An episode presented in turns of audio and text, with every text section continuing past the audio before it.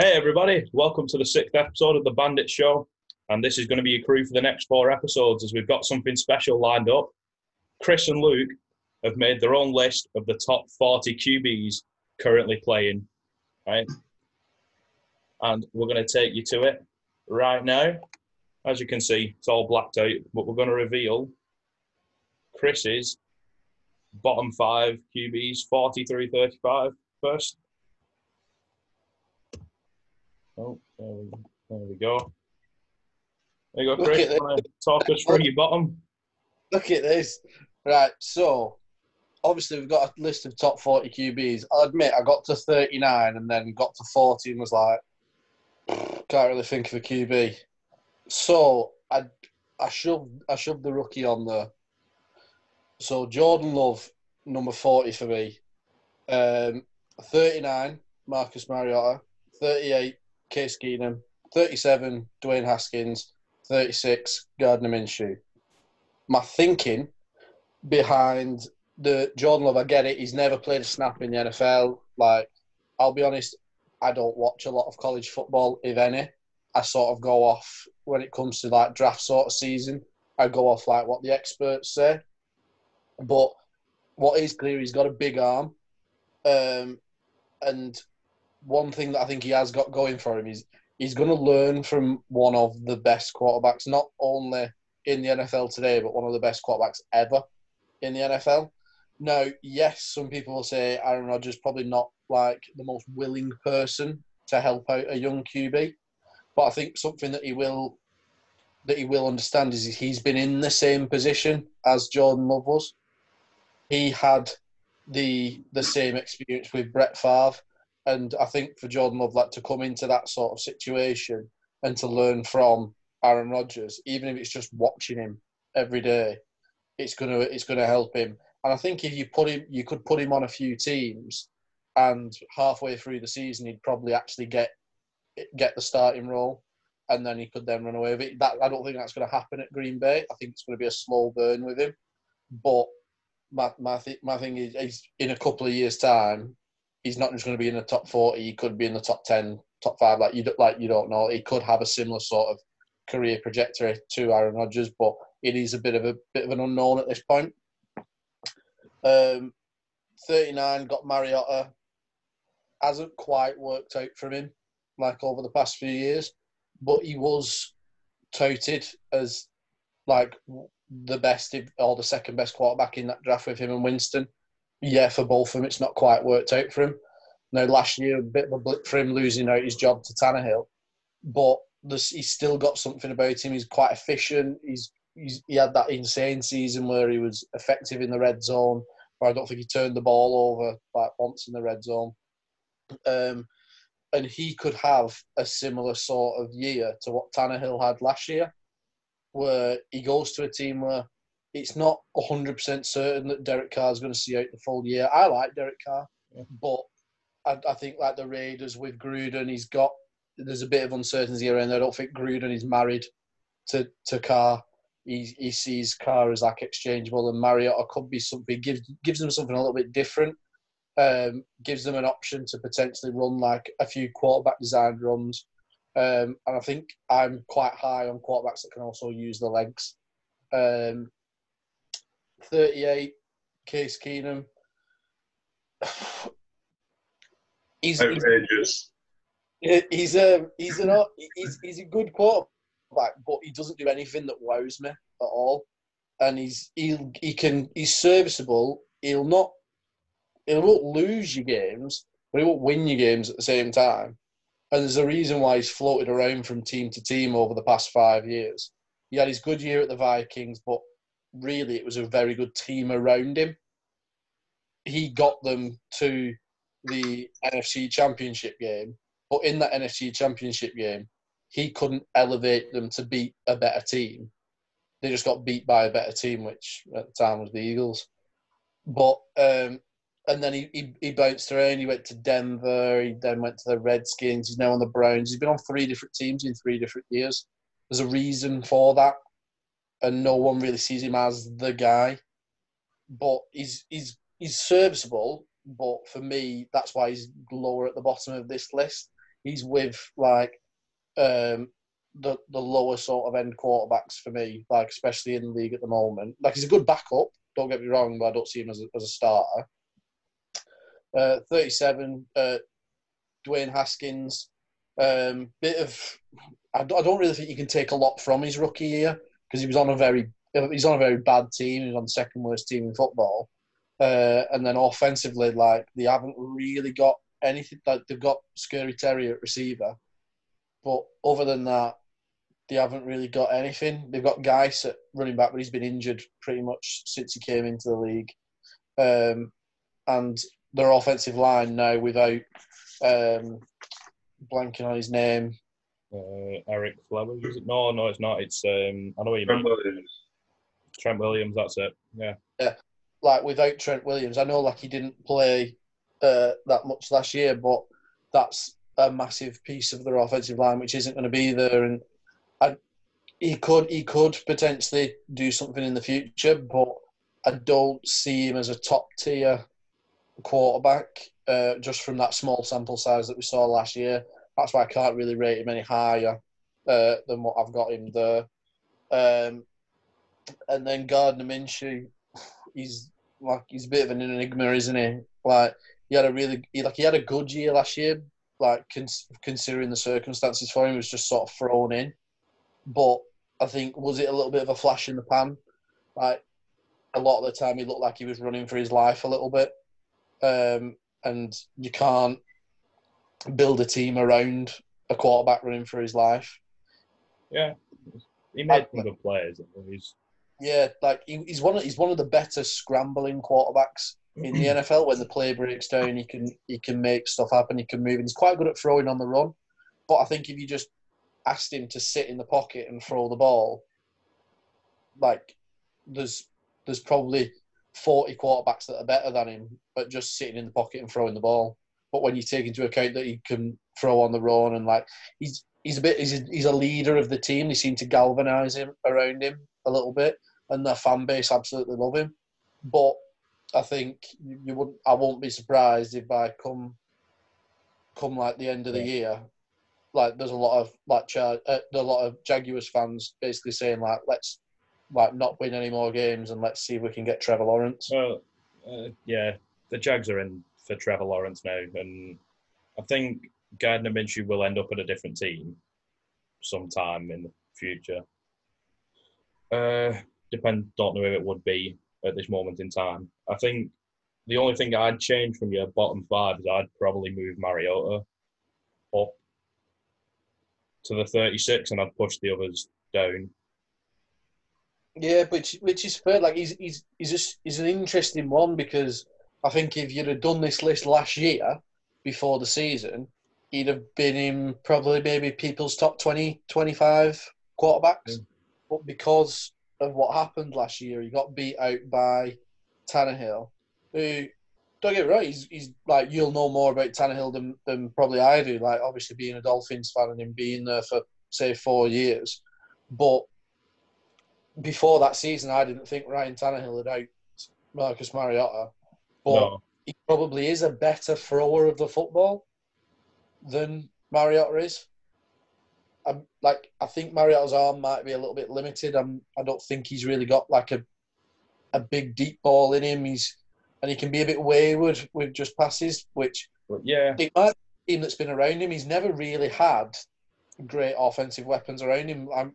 In his first like 4 years there, I'm sure his like number one target for those 4 years would have been his tight end, Delaney Walker, rather than having an out-and-out receiver. It's only they drafted Corey Davis, didn't they, in the top 10, but he's not really worked out. And I know that but they drafted Brown. Is it AJ Brown? Yeah. He showed glimpses, but that was with Tannehill, not with Mariota. So I think they want now rather than Mariota because he's more of a sort of he's got something to him. He's got a bit of a flair to him, like he can run. And they want someone to be like the system quarterback. They want a Jimmy Garoppolo who's gonna hand off more than he's gonna throw it. and he's probably going to take a safer option, like a check down, than try and get the extra yards. Well, the thing is, though, like with the Titans, like they're built to run the football and then they're built for play action. And he was very good last year on those play action passes at hitting like 20-yard passes, like a deep post. That's sort of how they move the ball down the field. They'd run for 5 yards, run for 4 yards, run for 3 yards, and then play action pass 25 yards. And they've got the speed on the outside now to do that, like with Brown and with Davis. So I get why they moved on from Mariota to Tannehill. At the start, it was just, I think, did he actually bench him or was he injured? I can't really remember. Benched after week 4. Did they go 2-2 or 1-3? I think to start. Yeah, they didn't have a good start, but he wasn't playing well. He was turning the ball over a lot. Let's get Luke's bottom 5. There we go. Yeah, so there's a few similar players that bound to be really sort of the bottom end of NFL quarterbacks. I just went with Stidham over sort of Love, just because Stidham potentially is going to be a starter, whereas I don't think we'll see Jordan Love play for maybe 2 years. I'm not sold on Stidham. Obviously, we didn't see a great deal of him last year, and clearly the New England Patriots have a lot of faith in him and a lot of trust in him and think that he can... I don't know if they can quite think he's going to replace Brady, but they clearly like him enough that they didn't target QB in the offseason. I think it's a tactical tank for Lawrence, but I cannot see Bill Belichick and the Patriots tanking. I would be gobsmacked. I'd say let's not, but don't call it a tank. Do it as the Dolphins were doing last year, and if you sort of build a culture, rather than don't sort of emphasize winning games, emphasize building a culture for a year, and then you'll sort of end up with a lower draft pick. Plus I think their defense is too good, though. I don't even think they could lose. Like, I don't think they can lose. You can't lose 9 games. They've lost a lot of their linebacking calls. They'll have games where they hold people to 10 points and score 14 themselves, and then Stidham just has to not throw the game away. They're coached too well to not win games, and I'll talk about it a little bit more when we do some bold predictions. But spoiler, Stidham's not in my list, but I'll speak about him a little bit later on. But I don't see them being in that Trevor Lawrence hunt at all. I still see them fighting for the division and actually probably running the Bills quite close, even with Stidham at quarterback. We disagree very strongly on that. You've got the Jets winning that division, though. Like, you're absolutely. I've got the Jets finishing second. I don't know. They'll do all right. Then I've got Dwayne Haskins, similar to what Chris said. Obviously, we didn't get a lot of much of a sample size from last year. He went 2-5. He had a couple of wins, obviously, but we've not seen a lot of Dwayne Haskins. Only time will tell. I mean, in terms of Dwayne Haskins, it's a little bit worrying for him that they actually traded for Kyle Allen out from Carolina. Whether that was coronavirus related due to maybe Ron Rivera and Haskins not being able to get together and Allen knowing the system, I don't know, but yeah, I could definitely see the Redskins going 2-14, first overall pick, Trevor Lawrence, trade Haskins, similar way to Josh Rosen. But it just purely depends on Haskins. If you've got an opportunity, he has to take the Redskins out of that selection. So he has to win enough games so that isn't a choice for them. And only time will tell. Then I've got Mariota, again, similar to what Chris was saying.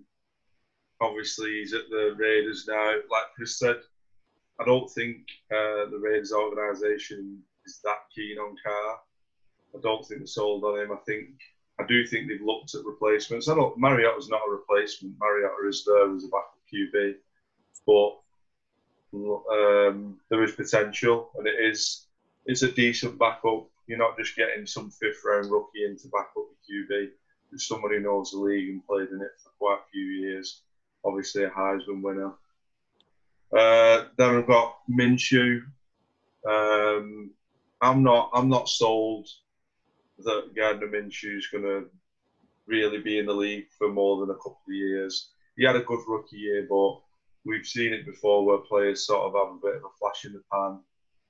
Again, similar to Haskins, he's got to sort of play the Jags out of first overall, and if he can do that, then maybe they'll give him another year and he's got a chance, but I'm not so sure. And then I've got Tua, and I won't try and pronounce his last name. Again, similar to Chris, I don't watch a great deal of college football. I do watch a little bit. But from what I've seen, what I've read, what I've heard, I'm not sold that he's going to be the be-all and end-all, and he's going to save the Dolphins. But I do think he'll be a good player. He's one of them. You could in a few years look at him and think he's had a similar career path to like a Jameis or a Mariota, where he starts off hot and just starts to tail off. Or maybe he does solidify himself and have a solid career. Only time will tell with these rookies, because it's like every year you feel like one of those first rounders doesn't hit the high notes. Like there's always sort of one guy who falls away, and you sort of never really know who it's going to be. I'm going to defend my Dolphins right now, because Tua is the best quarterback in the past draft. Don't give me Joe Burrow. He's Tony Romo with a faster 40-yard dash as Joe Burrow. There's nothing wrong with that. There's nothing wrong with that. I don't care. I'd rather have Drew Brees left-handed throwing bombs down the field to Devontae Parker. All right. Well, don't get me started on Drew Brees. Don't get me wrong. I'm not a hater of Tua, but just with him being a rookie QB, I just couldn't put him a lot higher than some of the next guys up. And from what I've read, from what I've seen, I mean, we all listen to different people with regards to NFL draft. We all watch little clips. We all see little bits of games. We're not experts. And from what I heard, Tua was the sort of third out of the top three. But from what it sounds like, I don't think that that is a terrible position for him, because from what I've heard and from what I believe, the other two guys could both be great quarterbacks in the league. Right. It's really getting to you, this, isn't it? I've got to ask, who are you putting in that top three? Who are you putting over Tua? The two guys. Burrow at number one. Yeah. And are you seriously putting Justin Herbert over Tua? Yeah, I'd go Justin Herbert before Tua. I'm an Oregon fan and I love Justin Herbert, but he's not gonna be Tua. He's not. To be fair, something that Tua has got going for him, and he is going into a great situation in Miami. I think Miami is a team. Whether Tua becomes the next Patrick Mahomes, or if he becomes the next, I don't know, Jared Goff, and he becomes an average QB, I don't know. But Brian Flores is going to be one of the best coaches, and he's on his way to being one of the best coaches in the league. And I think as a sort of organisation and a team, potentially, in the same way that the Patriots might start falling off, it might be the resurgence of the Dolphins. And you've redeemed all your points, Luke. Yeah, thought you might like that. Got to keep the host happy. Here we go for the next five of Chris's. Right, so that might make you a little bit happier, Ben, just looking at that. You know, nice five spots. A bit further up. Yeah, so 35, I've got Justin Herbert. So, again, like we said, like we don't watch a lot of college football. It's more like snippets, what we've seen, highlights, and what sort of people have said. But one thing that I do know better, but he's got an absolute cannon for an arm. Yeah. And he could just sit in the pocket and just throw absolute piss missiles all over the field. But what I was like with Herbert, I don't think he'll start right away. I think it might be a thing of he potentially could come in the middle of the season, but actually, I think he potentially might not start at all next year. But if he does, and if they were just to give him the keys to the car straight away, he could potentially be going into one of the best situations for a rookie quarterback in quite a long time when you think about the supporting cast around him. He's got Keenan Allen, who's one of the best rate-running receivers in the league. He's got Mike Williams, who's one of the best jump ball receivers in the league. He's got Hunter Henry, who's a top five tight end in the league when he's healthy. He's got Austin Eckler out of the backfield who he can screens, dump offs to. That is quite a nice safety net to have for a rookie quarterback. No, the only thing is the offensive line. They've improved it. Yeah. They have improved it, but that was one of the things with Philip Rivers why he probably wasn't as good as he is last year, was because of the offensive line around him, because he was having to get that ball out very quickly. Now, that's something that rookie QBs do tend to struggle with, is getting it out quickly. So it's whether or not... I don't think he will start right away, but I was trying to think of a rookie quarterback that went into a situation like that that had everything around them and they just went into a perfect situation. And the last one I can think of was, he probably didn't have the weapons on the outside, but the fact that he had such a good offensive line, such a good running back, was Dak when he came into the league. Yeah. Was that his offensive line was the best offensive line in football. He had, he was taken 4th overall, Zeke, and he was like, as soon as he was taken, he was one of the best running backs in football. But at that time, like, they did still have Des Bryant, who was still playing at a high level at that time, and Jason Witten as well, who was still playing at a high level. So he had weapons around him. And I think Herbert could, he's not going to have the old line like Dak had, but he's going into a situation where he's got talent around him. He's not going into a situation like Haskins did last year, where he had no one around him. Yeah. So Herbert could be a bit of a surprise package if he plays, but I've not really seen too much of him. 34, I've got Fitzpatrick. I mean, what can you say about him? Like, how many times can he come in as a backup QB, pull a rabbit out of a hat, and just make magic all over the field? Like, he did it last year for the Dolphins when it looked like the Dolphins were dead and buried and they were going to finish 0-16 and they were going to take Tua at 1 overall before Tua got injured. And Fitzpatrick came in and just galvanised the team. Like you said, there was that culture sort of with Miami. And I think a lot of that came through Fitzpatrick being no, we're not going to lose. We are going to compete in games. And he did it a couple of years ago with the Bucks as well, when they benched Jameis and he came in and he'd have big games. They don't call him Fitzmagic for nothing. But I think he can only take you so far. Yeah. You don't go into a season thinking, right, Ryan Fitzpatrick's our starting quarterback for 16 games and he's going to get us to the playoffs and potentially further. I think he's going to be great for Tua, because he's going to be able to he's got however many years experience, 10, 15 years experience of the league, different systems. He knows a lot. I think he'll be quite a good tutor to him. 33, got Tyrod Taylor, who I think will start for the Chargers.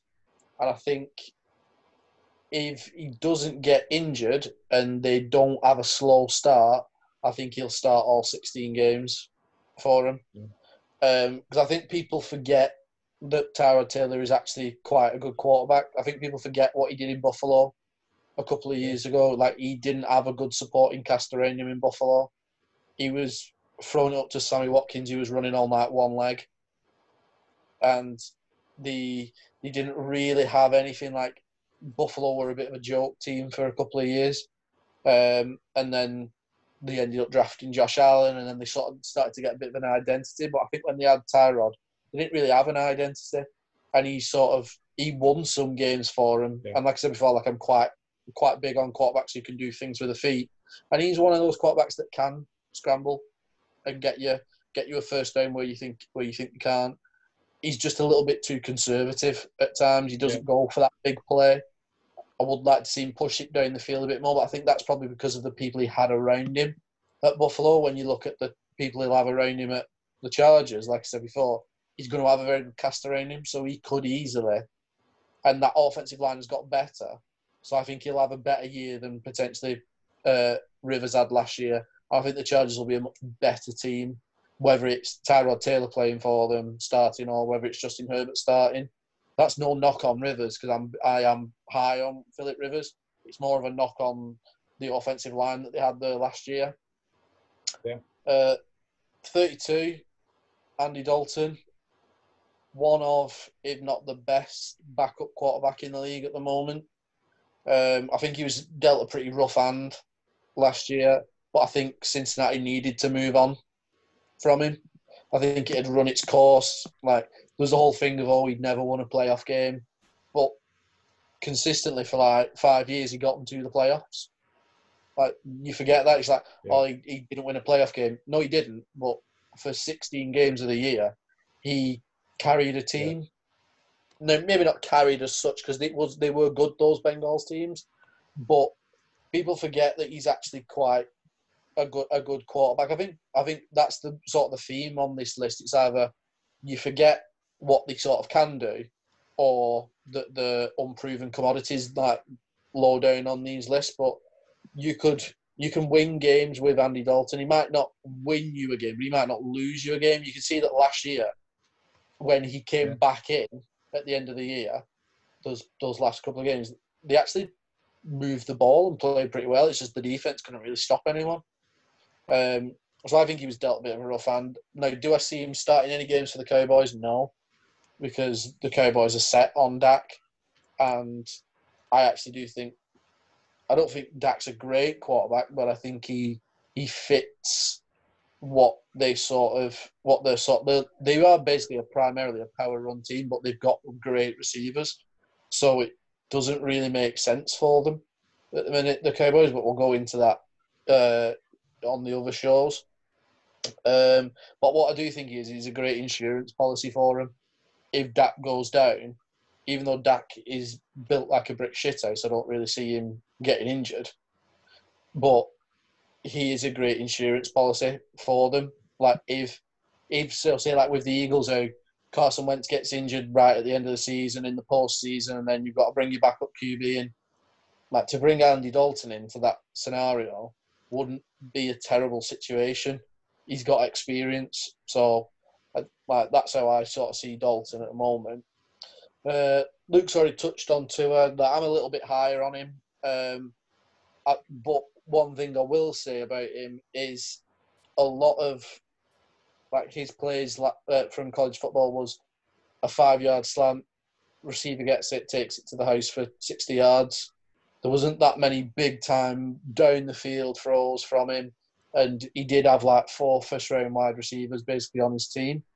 But everyone saw that. I think if the draft would have started at the start of the year, he'd have been drafted over Burrow, but obviously the injury is a bit of a concern. He is a little bit of a smaller frame, and he's got like a really good, he's got a good organisation around him. Like Luke said, like Flores, I think, could be one of the best coaches in the NFL over the next couple of years. But that they've strengthened the defence, but that offensive line is still an area of concern for me. They drafted, but it got better through the draft, but it's still one of the lower. The gel and all that. It's still, for me, it's still one of the weaker offensive line units in the league, and that's not what you want a rookie quarterback who's just coming off an injury to sort of go into. So I don't think he'll start the season. I think Fitzpatrick will start, and you might see him come in. I don't know when your bye is. If your bye is around like week 5, week 6. That potentially could be a perfect situation to then come in after the bye. Mm-hmm. But I don't know when that buy is, but I do like him. I think he's smart.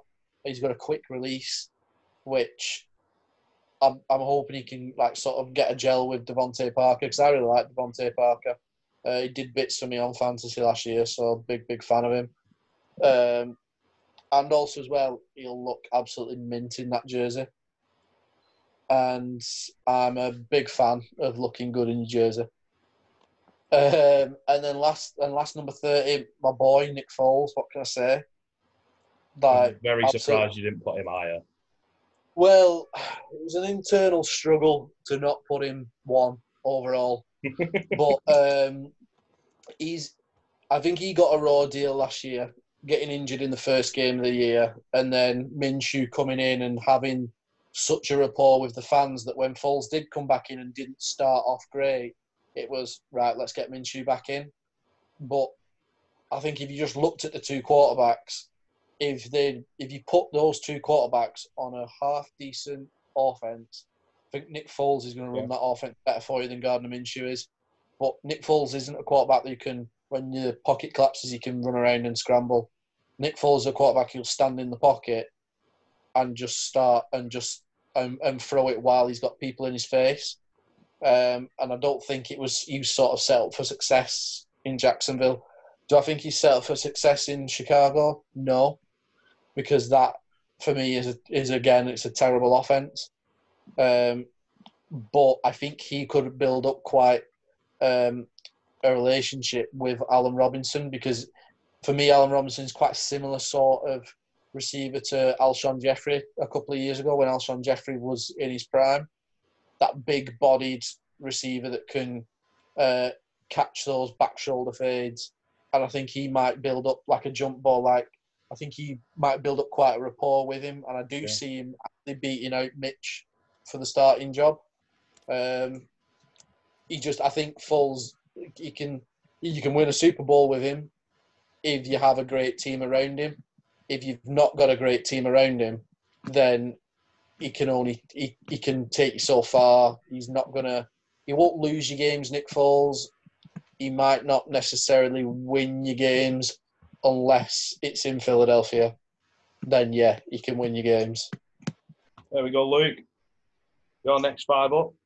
Yeah, so as you can see, just above Tua is Justin Herbert. Just remind you, Ben. No, to be fair, I've got all three of them closely grouped.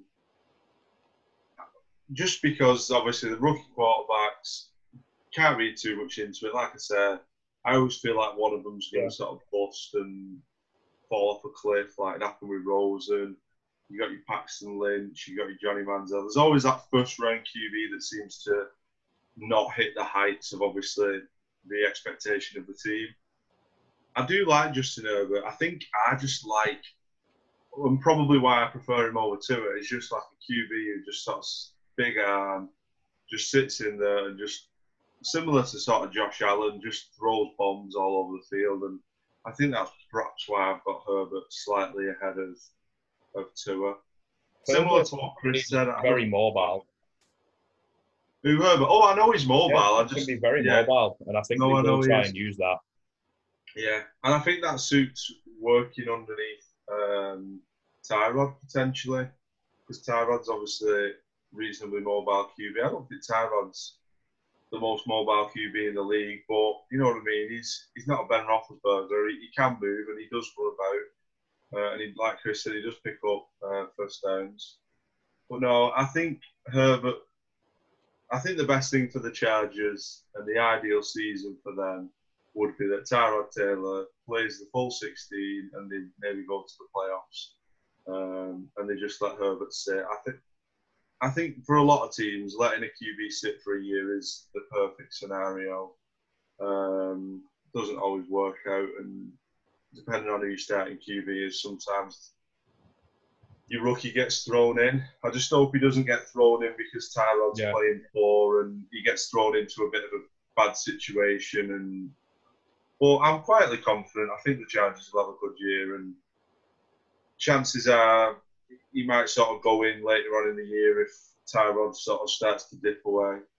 But no, I'm confident again, like I say, it's a rookie QB, and you just never know. What do you think like, the chances are? Because obviously it's come out today saying that the Hard Knocks is going to be on the two LA teams. Yeah. Obviously, big market LA, like the Chargers known for not being able to like sell tickets. A rookie quarterback can do that for you, especially if he's on Hard Knocks and he has. Yeah. What do you think the odds are that they just basically throw him in week one because he might sell them more tickets than starting Tyrod Taylor will? There isn't a chance. And I mean, there's still a chance that Justin Herbert comes into camp and blows everyone away. Because you've got to remember as well, these quarterbacks have not had a normal lead up to the draft. They've not been going, meeting teams and throwing for them. They've not had the same... I know they had the combine and some pro days, but they've not had the same build-up. So you might find that, yeah, all right, the Chargers took him, but they might not realise how good he actually is until he's actually in the building, and only time will tell. He seems a little bit... I don't know, he seems a little bit, like, young. I feel like similar to how Jared Goff came in, how Carson Wentz is a lot older, seems a bit more, not mature, but he sort of knows where he is, knows what he's doing, whereas, I don't know, Herbert just seems a bit, not deer in the headlights in a bad way, just, he's going to take a lot of time to get used to it, and obviously move into, like you said, the market that is LA. I mean, he is a four-year quarterback at college, so... Yeah, because I know he was due to come out the year before. Yeah. He probably isn't young. I just get that, I don't know, I just get that vibe. He does have a bit of, he has a baby face to him, innit? Yeah, I think that might be what it is. Then next up, I've got Mitch. I mean, I don't know. It's Mitch. It's whatever just, it is, I agree with him being there. Yeah, I'm not a big fan of Mitch Trubisky. I don't think he'll play much this year. Maybe odd games. Maybe Matt Nagy will throw him in running situations, you know, that sort of thing. But I think Foles, assuming we have a normal camp, I think Foles will beat him out. And I think that suits Foles to have a bit of a camp battle. I think Foles' sort of two last starting jobs that he's been given, which was St. Louis and Jacksonville, he's really struggled. I think he likes to be in a battle or a bit of the underdog and sort of fight for his position. That seems to bode well for him. But no, I don't think Mitch is cut out to be an NFL starting quarterback. I think he's...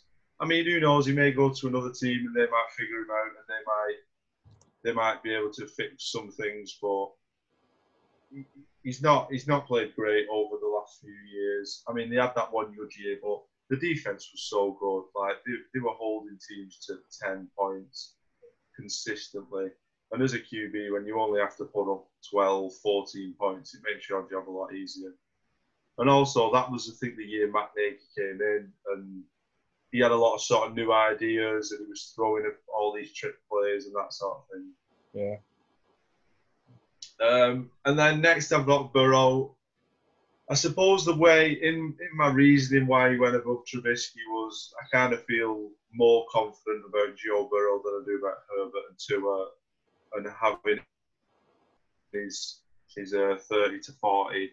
But again, rookie quarterback, only time will tell. I do worry about the fact that he's going to such a poor team. Obviously, being a Rams fan, Zac Taylor came from the Rams. He was a one-year quarterbacks coach.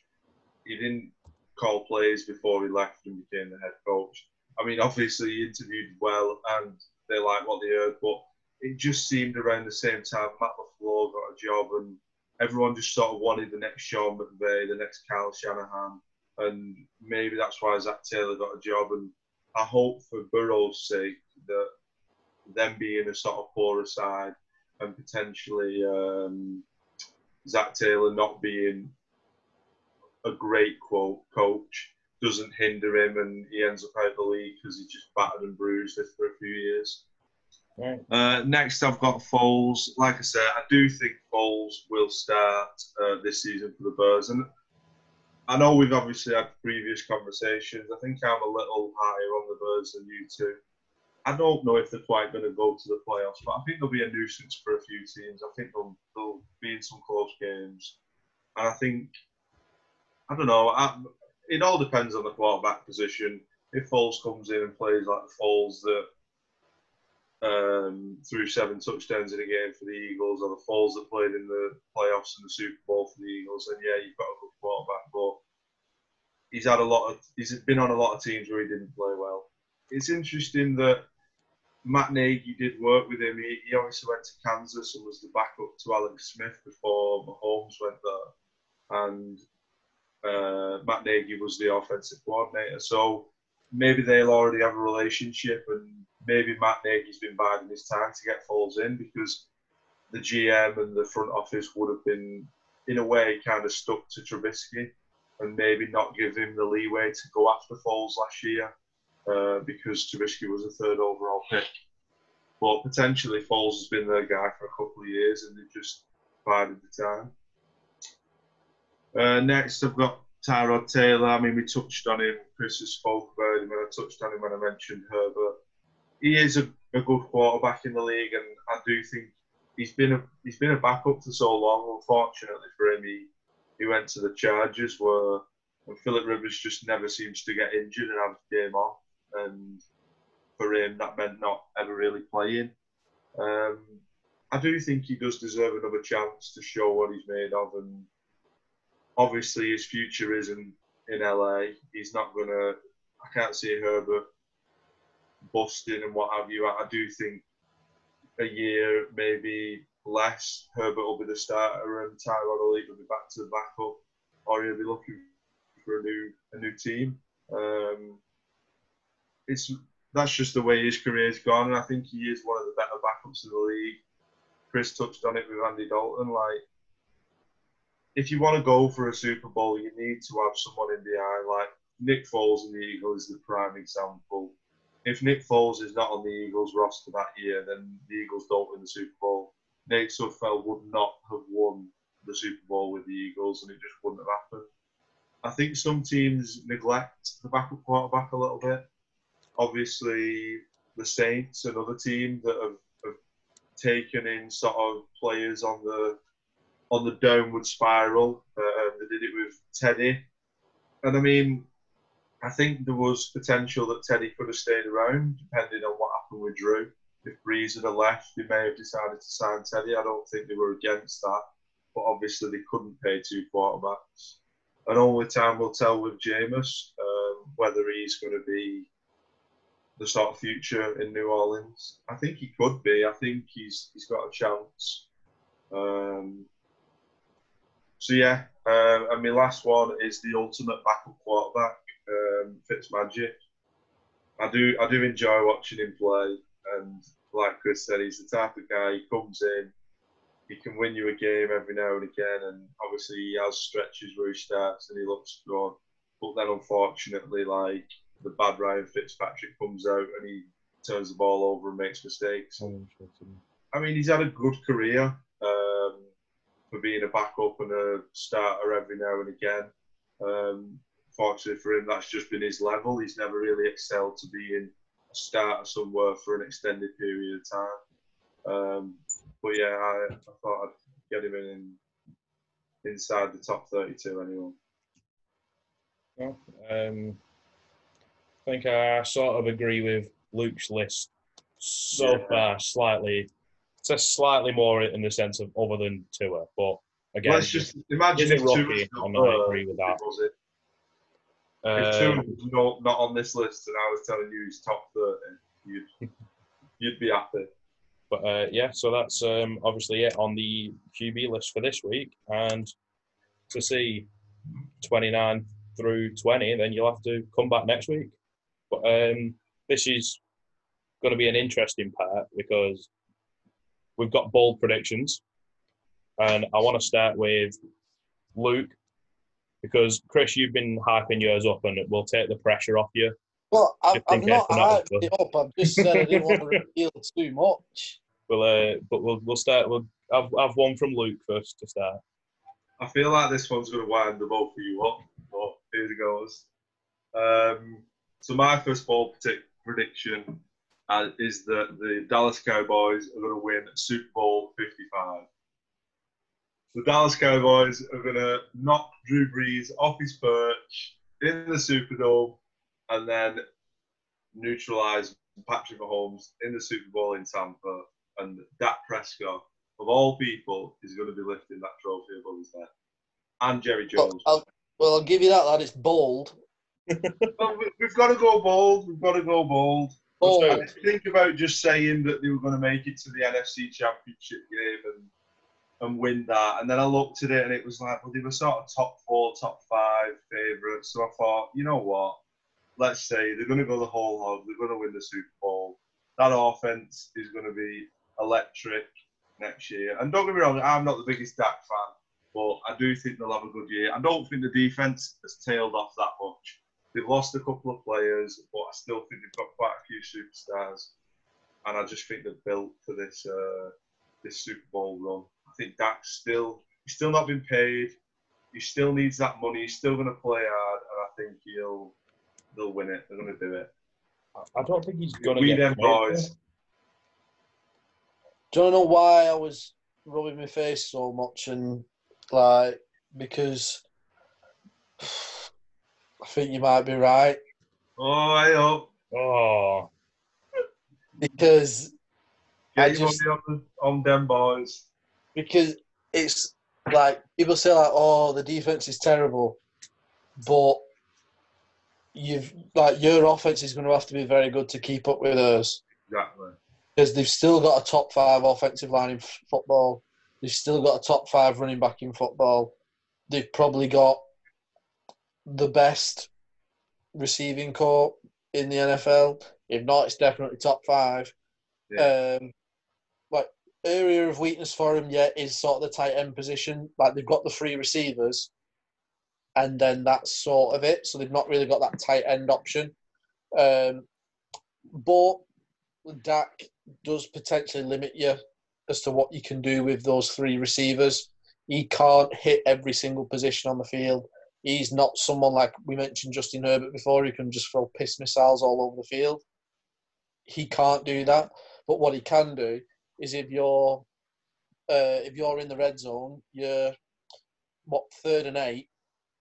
If it's not there, he can take it 8 yards and just bulldoze someone into the end zone on a quarterback keeper, because he's done that quite a few times over the past couple of years where he's been in the red zone and he's kept hold of the ball and he's ran it in. And I think they need to do that a little bit more. And I think Jason Garrett was a bit reluctant to do it. Yeah, but I think to protect him a bit. I think Mike McCarthy is a better coach than Jason Garrett, and I think he'll have better game plans for Dallas than he did. But it pains me to say it. It really does pain me to say it. But like I said, they've got the best insurance policy as well, so if Dak does go down. Now, do I think they'd beat the Chiefs in a shootout? No.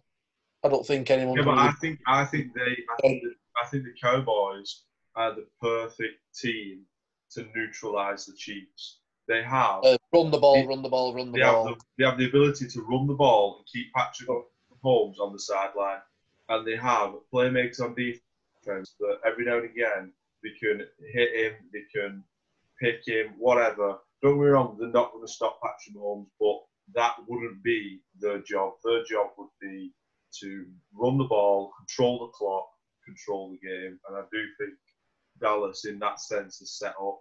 You've still got players like Dex Lawrence coming off the edge. You've still got the good linebackers, Van Der Ash, and I'm forgetting the other chap's name.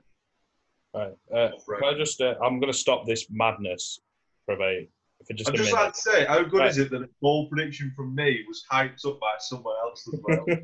But we only get our money on that. It's happening. They're not beating Kansas. Kansas's defensive front is better than you think. They stopped Derrick Henry when he was running for over 100 yards a game, about 150 yards a game. Kansas's defense next year will be real. Also, this season, they have to play Seattle, who are a great team offensively, not saying defensively. They're not a great team offensively. It's Russell Wilson. It's just got Wilson. It's Russell Wilson is all. There's nothing else. Right. Russell Wilson, we'll find out in a few weeks where he is on my list. But Russell Wilson is the offense. That is it. The right. Seahawks are not a good team, but I will give you that Russell Wilson is one of the best. You might laugh at this one, but they've got to play the Browns, and the Browns have a good defensive roster. Not saying they have a good defense. I'm not sold on the Browns until I see it. They have a good defensive roster, at least, right? On paper, it's good. They also have to play the Redskins, who have a good defensive front. They have a good defensive front. They don't have to run the ball against the Redskins. They don't have to run the ball against these teams. They just have to beat them. Right. Like I said, the Redskins are not going to score what Dallas can. The Eagles are not going to score what Dallas can. Twice, who don't necessarily have a terrible defense and will, I think, look good on offense this year. Eagles and Dallas will split. They always like it. Ravens, 49ers. It's not. I don't think it's happening. That for me is the big one. It's the 49ers that they have to overcome. Because the 49ers, because the 49ers can run the ball as well. So the 49ers can say, right, well, we're just going to chew the clock. But the 49ers, I think, when it comes to it, when you have the two teams that will run the ball and potentially it could be a low-scoring game, the one team who I would say could potentially stop the other one would be, I think, the 49ers could stop Dallas over Dallas stopping the 49ers. Okay, but to that point, I'd argue that you would rather have Mary Cooper, CD Lamb, Michael Gallup, Dak Prescott over Jimmy Garoppolo, Deebo Samuel, George Kittle. I would much rather have the Dallas receivers and quarterback. I would, but what I'm saying is, I think that Kyle Shanahan can design a game plan, a run game plan, to beat that defense more than Mike McCarthy can design a game plan to beat the 49ers defense. So I think it could be a case of that's your NFC Championship game. And I think the 49ers are a better team overall than the Cowboys are. Then the Cowboys have got one. I do think the Niners are a better team, but I do think that the 49ers are going to take a step back. Let's pop a lid on it, and let's go, Chris. We them boys. Right. So, my first prediction is that the Tampa Bay Buccaneers will not have a better record than they did last year of 7-9. I don't think that's bold. I think everyone thinks Tom Brady's bold, to be honest. I think everyone thinks last year, 7-9. We were 7-9 last year. So my bold prediction is that Tom Brady is going to have a losing record this year. I don't think that's bold. I agree.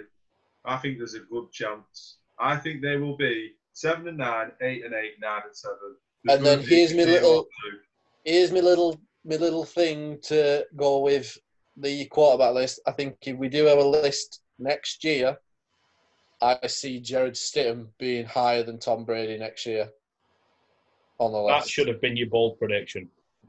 Well, that's for next year. Well, to be fair, I think Jarrett Stidham will be higher on everyone's list than Tom Brady, because I don't think Tom Brady might not be in the league. I think this whole thing that Tom Brady's going to go to Tampa and he's going to get him to the playoffs and get him to a Super Bowl and win a Super Bowl for him is absolutely ludicrous. The tough division, so I think he'll go 9-7. I don't see him going any lower. Like, when you look at that team, Bruce Arians' offense is throw the ball downfield. That's where so Bruce Arians is going to have to change his whole offense to equate for Tom Brady, which is get the ball out quick, wide receiver screens, tight ends over the middle. Now, yes, they've got Gronk, but Gronk's been running around with a 24/7 championship for the past couple of months. He's not in football shape. He's been running about like he's been hosting WrestleMania, and then everyone's like saying, "Oh, they've got such a high-powered offense." No, they've got two very good receivers. Two very, very good receivers. Though. Two very, very good receivers. Yeah. But then there's nothing else. OJ Howard is a massive question mark. Everyone needs to stop putting OJ Howard in this Tampa Bay offense, saying that he's like such a good weapon for Brady. No, he's not. He's done nothing in 4 years. And the offensive line is a big question. I could never personally say that Tom Brady will go less than 500. For me, the Patriots are Bill Belichick, not Tom Brady. I think you could put many other quarterbacks in that system and they could still win. Not saying that they'd win 5-6 Super Bowls, but they'd still win a Super Bowl. Chris, you I don't think in your description of your bold take. You what? I said your bold takes have been bolder in your description of your actual bold take. And more QBs can do what it's Belichick, not Brady, and then Stidham will be above Brady. I'm telling you, you'll see on my list. Chris is just a Brady hater. I'm not a Brady hater. I just think he gets so much. Everyone's like, oh, he's the GOAT, he's the GOAT, he's the GOAT. Is he not the greatest of all time, though? He is. Because of who he's, because of the team he's been on and the coach he's been with. You put Aaron Rodgers on that team, they don't win 6 Super Bowls, they win 8. Yeah, but you forget maybe more. Against the Giants, they win. Belichick didn't win Super Bowls before Tom Brady as a head coach. Yeah, I just think this whole thing of Tom Brady's the GOAT. Like, don't get me wrong, he's like a top 5 quarterback of all time. He's not anymore though. That is a discussion. Not a top 5 quarterback now. He's a top 5 quarterback of all time, but he's all not. I'm saying is that's going to give some clickbait on this entire show. Tom Brady is one of the greatest ever. I'm not saying he is the greatest ever, though. Chris, people all over the world are going to be laughing at you and your elephant wallpaper. I feel like I feel like I'm going to have to chuck out my bolder one of my predictions then. Let's have it. This is gone. Because I have the Cleveland Browns making the AFC Championship game. No! It's happening. Oh, no. Right. No. New coach, Kevin Stefanski, we think will be a good head coach.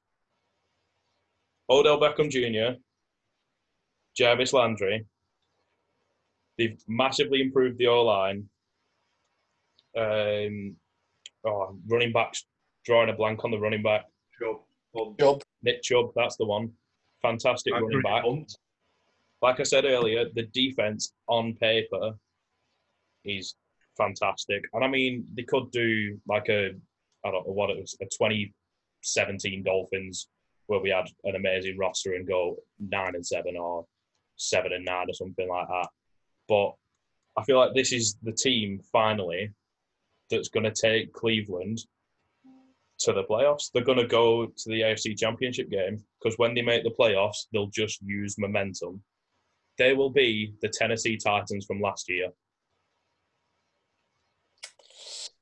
Not having it. To be fair, Cleveland have been sort of on the verge of this for the last couple of years, ever since they got Baker. I'm very much on the fence with Baker Mayfield. There's things I like, and then there's things I don't. And I'm not sold that he will be in the league in the next 5 years. Like, I don't know if he will still be playing and starting for a team. Like you said, they have on paper a very, very good team. But it's one of those things that I just feel like I have to see it before I believe it. And I felt like that exactly the same last year. And I feel like that about the Arizona Cardinals. Everyone's hyping them up, and I'm the same as what I was last year about the Browns. That I've still not seen it. I've still not seen them be good. I've still not seen them play well. I've still not seen them compete with the Baltimore Ravens. I've still not seen them compete with the Chiefs. These are the best teams in the AFC, and they are a step above, it feels, those two teams at the minute. So I don't know if they can get to that level. I think, and one of my key catalysts behind this is that Baker Mayfield may end up on the trading block if this doesn't work this year. They may shop around for someone else. Yeah. And why would that not fuel the fire? When you've got to think that you have this team, this is the time to perform, go and do it. I wouldn't say he's on the hot seat, Baker, but I do think this is a very pivotal year in his career. He really needs to have a good year if he wants to show people what he's made of. These are the type of years from quarterbacks where it's not quite make or break, but you want to be showing up. You're a first overall pick. You need to take that next step, the sort of step that Jameis and Mariota never made. Yeah. And they sort of fizzled out, and now look at them both backups on teams. He needs to take that next step. I think the Browns probably won't lean on Mayfield. I think they'll actually become a run first team. Yeah. They've got one of the best. They've got like a top 10 running back. They've also got Kareem Hunt on the roster as well. And I think they'll be a team that's run, play action, bootlegs, and then got Odell Beckham and Jarvis Landry for play actions. Yeah. You've got yourself a very good offense there, and I can see what you said. I don't think they're gonna go to the AFC Championship, but I think they'll compete for the division, and I think they could make a push for the playoffs. But I'm like with Luke, like I felt like this last year with the Browns. I feel like it again this year with the Browns, and then this year they've got a whole new system. It's not the same system. Whereas I sort of feel a bit like you said about the Cardinals. I feel better about the Cardinals because they've got the same system, whereas the Browns have got a new system. They had a different system last year, though. Well, no, because Kitchens for 6 weeks. I know it was a different system. Kitchens wasn't designing anything, was it? He was. Well, no, but they had a bit of fluidity. It carried over slightly. But yeah. I don't think Kitchens was ever going to be a great head coach. I think the Browns were terrified of losing him because he was so good at OC for them for that sort of 6-7 games, but I don't think he was ever going to be a great coach. But who knows? Well, like I said, I'll have to see it before I believe it. I think all they need, the Browns, is they need a Jimmy Garoppolo type, someone who can throw the ball, but is more than likely going to, like Chris said, hand it off first, and that's it. Build. Not going to lose you a game. He's not going to lose a game for you. That's the type of QB.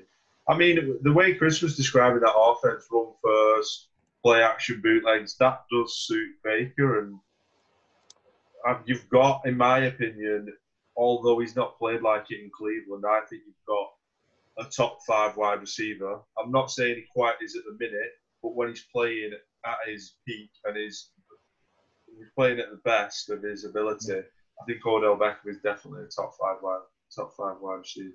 So we're going to have to sort of speed the next 3 that we do, very slightly. Yeah. What we'll do is we'll sort of give each other a minute and 30 seconds, make your prediction, get your point out there, and we'll go for it. All right, Luke?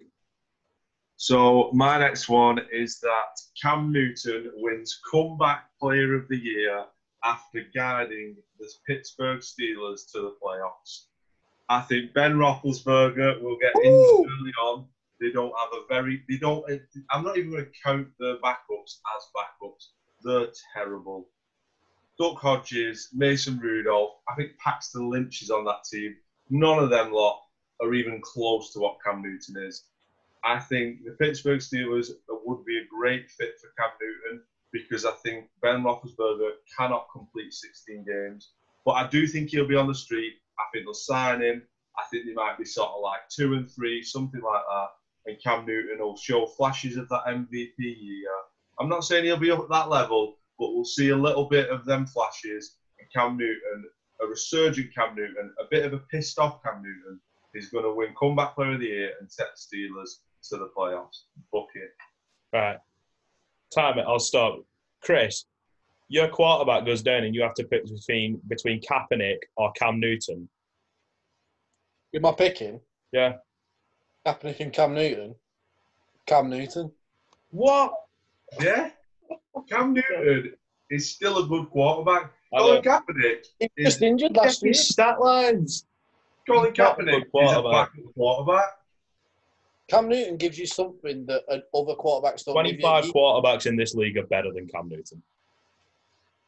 Well, he could still be a starter. I'll just say this: if Cam Newton was eligible for our lists, he'd have been in the top 15 quarterbacks, because he gives you something different that no. And I've already said that I'm high on running quarterbacks. He just gives you something different. So, right. We'll leave that there then after I got shut up completely. Chris, the next one. Well, we're going to keep it in the same division, boys. The Baltimore Ravens are not winning that division. Because of Cam Newton. Not because of Cam Newton. I'll even go one step further and say the Baltimore Ravens aren't making the playoffs. Wow. Who exactly is going to beat them? I think that division, I think the Steelers will win that division, whether Ben Roethlisberger is there or not, whether it's Cam Newton, whether it's Ben Roethlisberger, as long as they don't have one of the backups like Duck Hodges throwing the football, I think that the Steelers' defense is so good. Yeah.